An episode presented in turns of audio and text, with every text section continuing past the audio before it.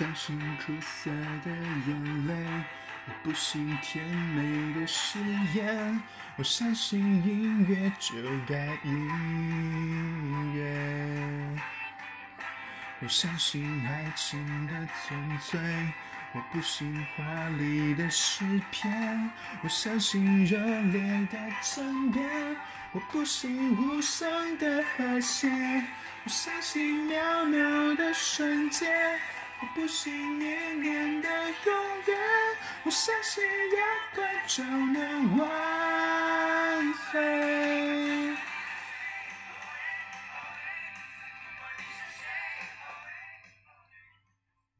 一月二号，昨天晚上跟家里人打电话的时候，突然聊到说，过年之前他们想把之前在武汉买了一个房子装修一下。其实这个房子已经买了有，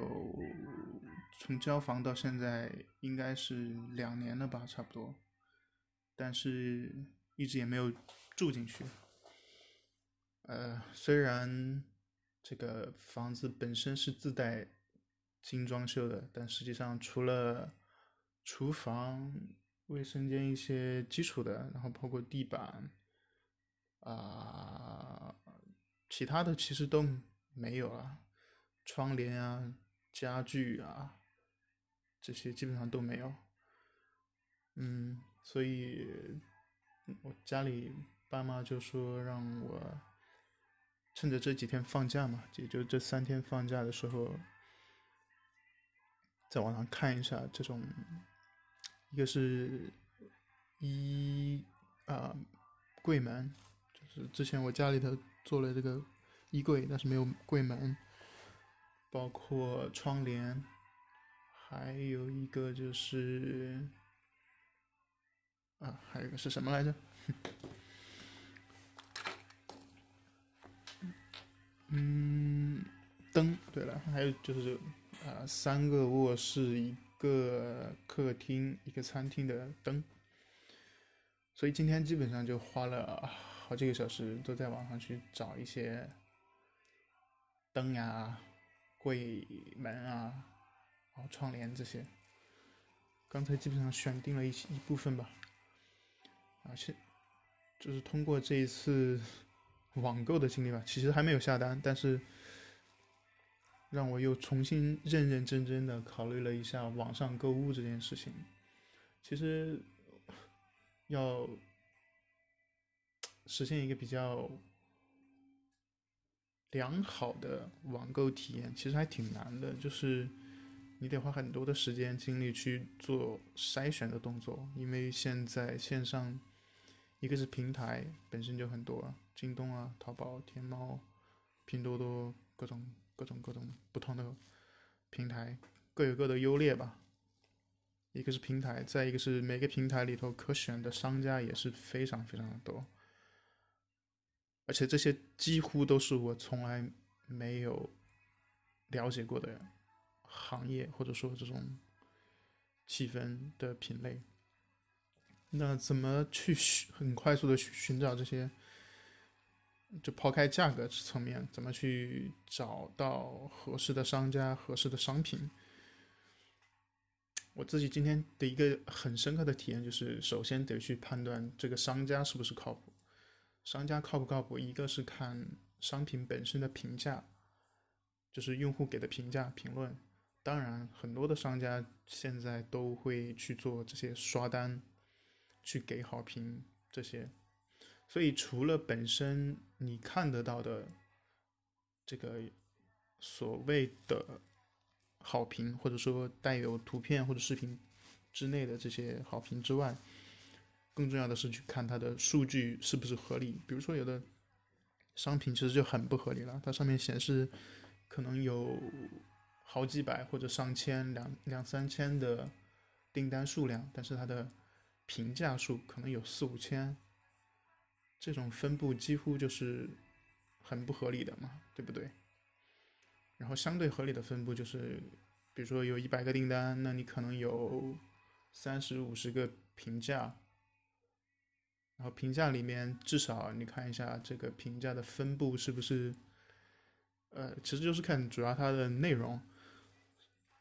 有没有一些很明显的刷评论的痕迹，一个是评论本身，再一个是评论的这个时间间隔，评评分和每个每一个评论之间的隔了多长时间，然后具体的日期和现在之间的距离。其实如果多看几家的话，是可以看得出来很明显的一些有问题的商家的啊，在这个过程中呢，其实就相对来说比较好去做判断，就是哪个商家相对数据会靠谱一点。当然包括了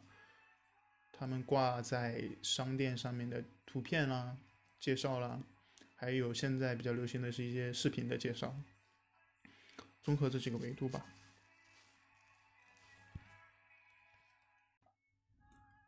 今天除了在网上去逛一些这种家具、柜子、灯之类的这些东西之外呢，嗯，也花了一些时间去在网上下载一些冥想类型的 app 吧，因为我突然有了一个不成熟的小想法吧，算是，就是我觉得现在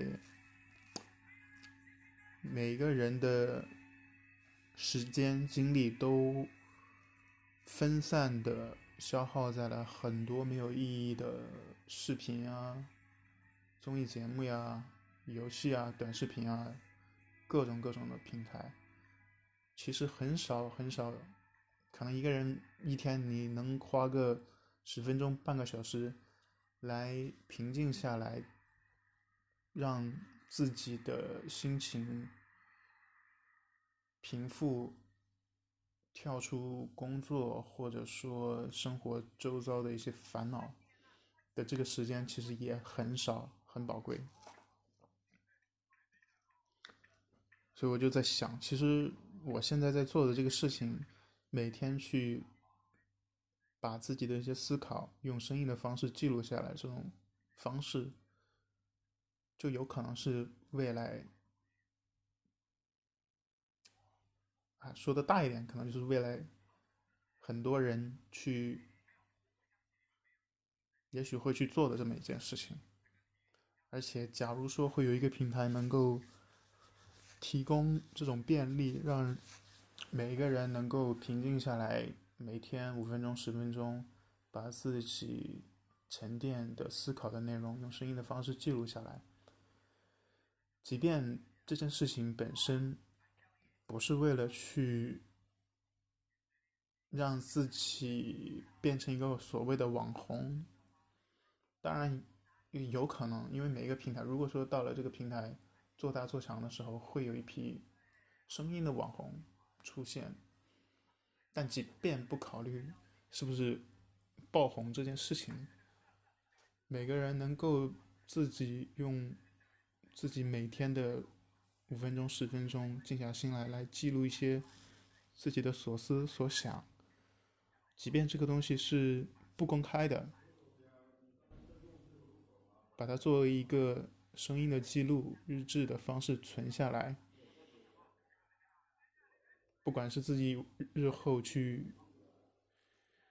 回味一下也好，或者是说给到自己的亲戚朋友或者是后辈，作为一个了解自己的这么一个方式，我觉得也是挺好的。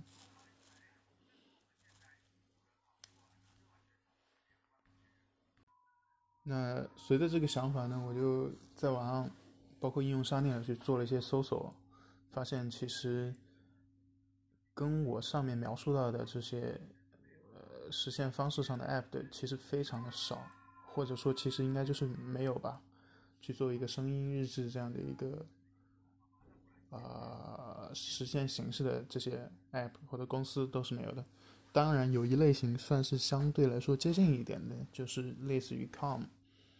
就是 Calm Down 那 Calm 的这个 app， 因为我长期就是很频繁的都能看到 Calm 这个产品在不管是 Google Play 还是 App Store 上都会有非常好的这种推荐位，会就是平台本身会给这一类型冥想就是消除焦虑啊、呃，有助睡眠这个方向上的 app 非常大的推荐力度。那其实从这个角度来说明，其实虽然大家其实都挺焦虑的，焦虑的生活、工作、追剧等等等等，但也有一部分的焦虑是想消除焦虑的这个焦虑，所以才有这些 app 的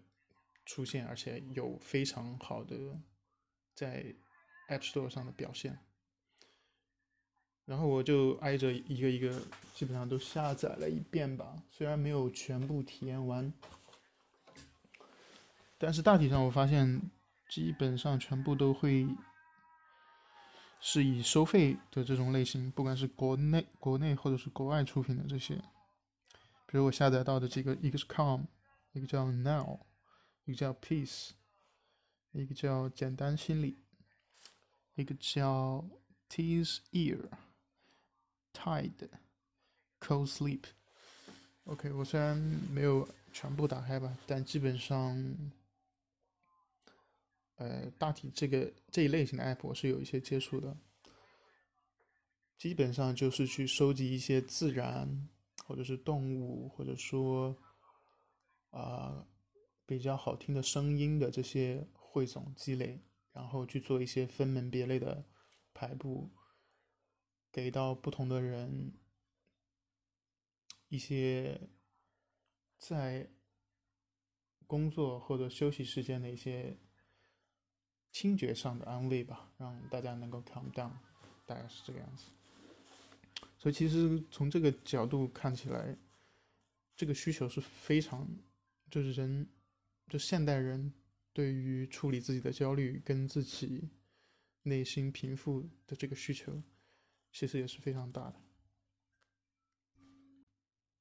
最后说一件事情吧，就是今天断断续续的在网上也算是心血来潮吧，看了一下罗振宇时间的朋友跨年演讲。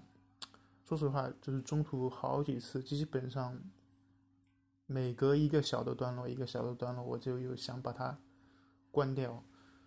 stop 的这种冲动。但是想来想去，或者说筛来筛去，好像也没有非常多可选的可以看的一些有一那么一点点营养的内容的视频节目吧，所以还是断断续续的去把它看的差不多了，也没有看多少，应该只看了一个多小时的这个篇幅，但越往后确实越来越看不下去了。唉，行吧，先这样吧，今天。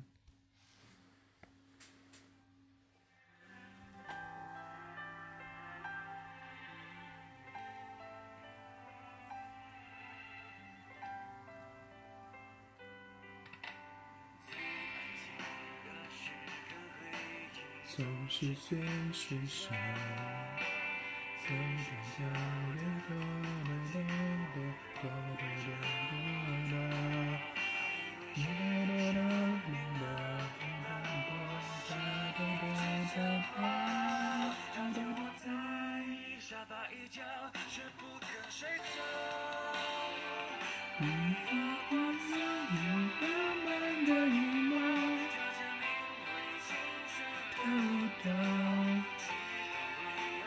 直到分道，会是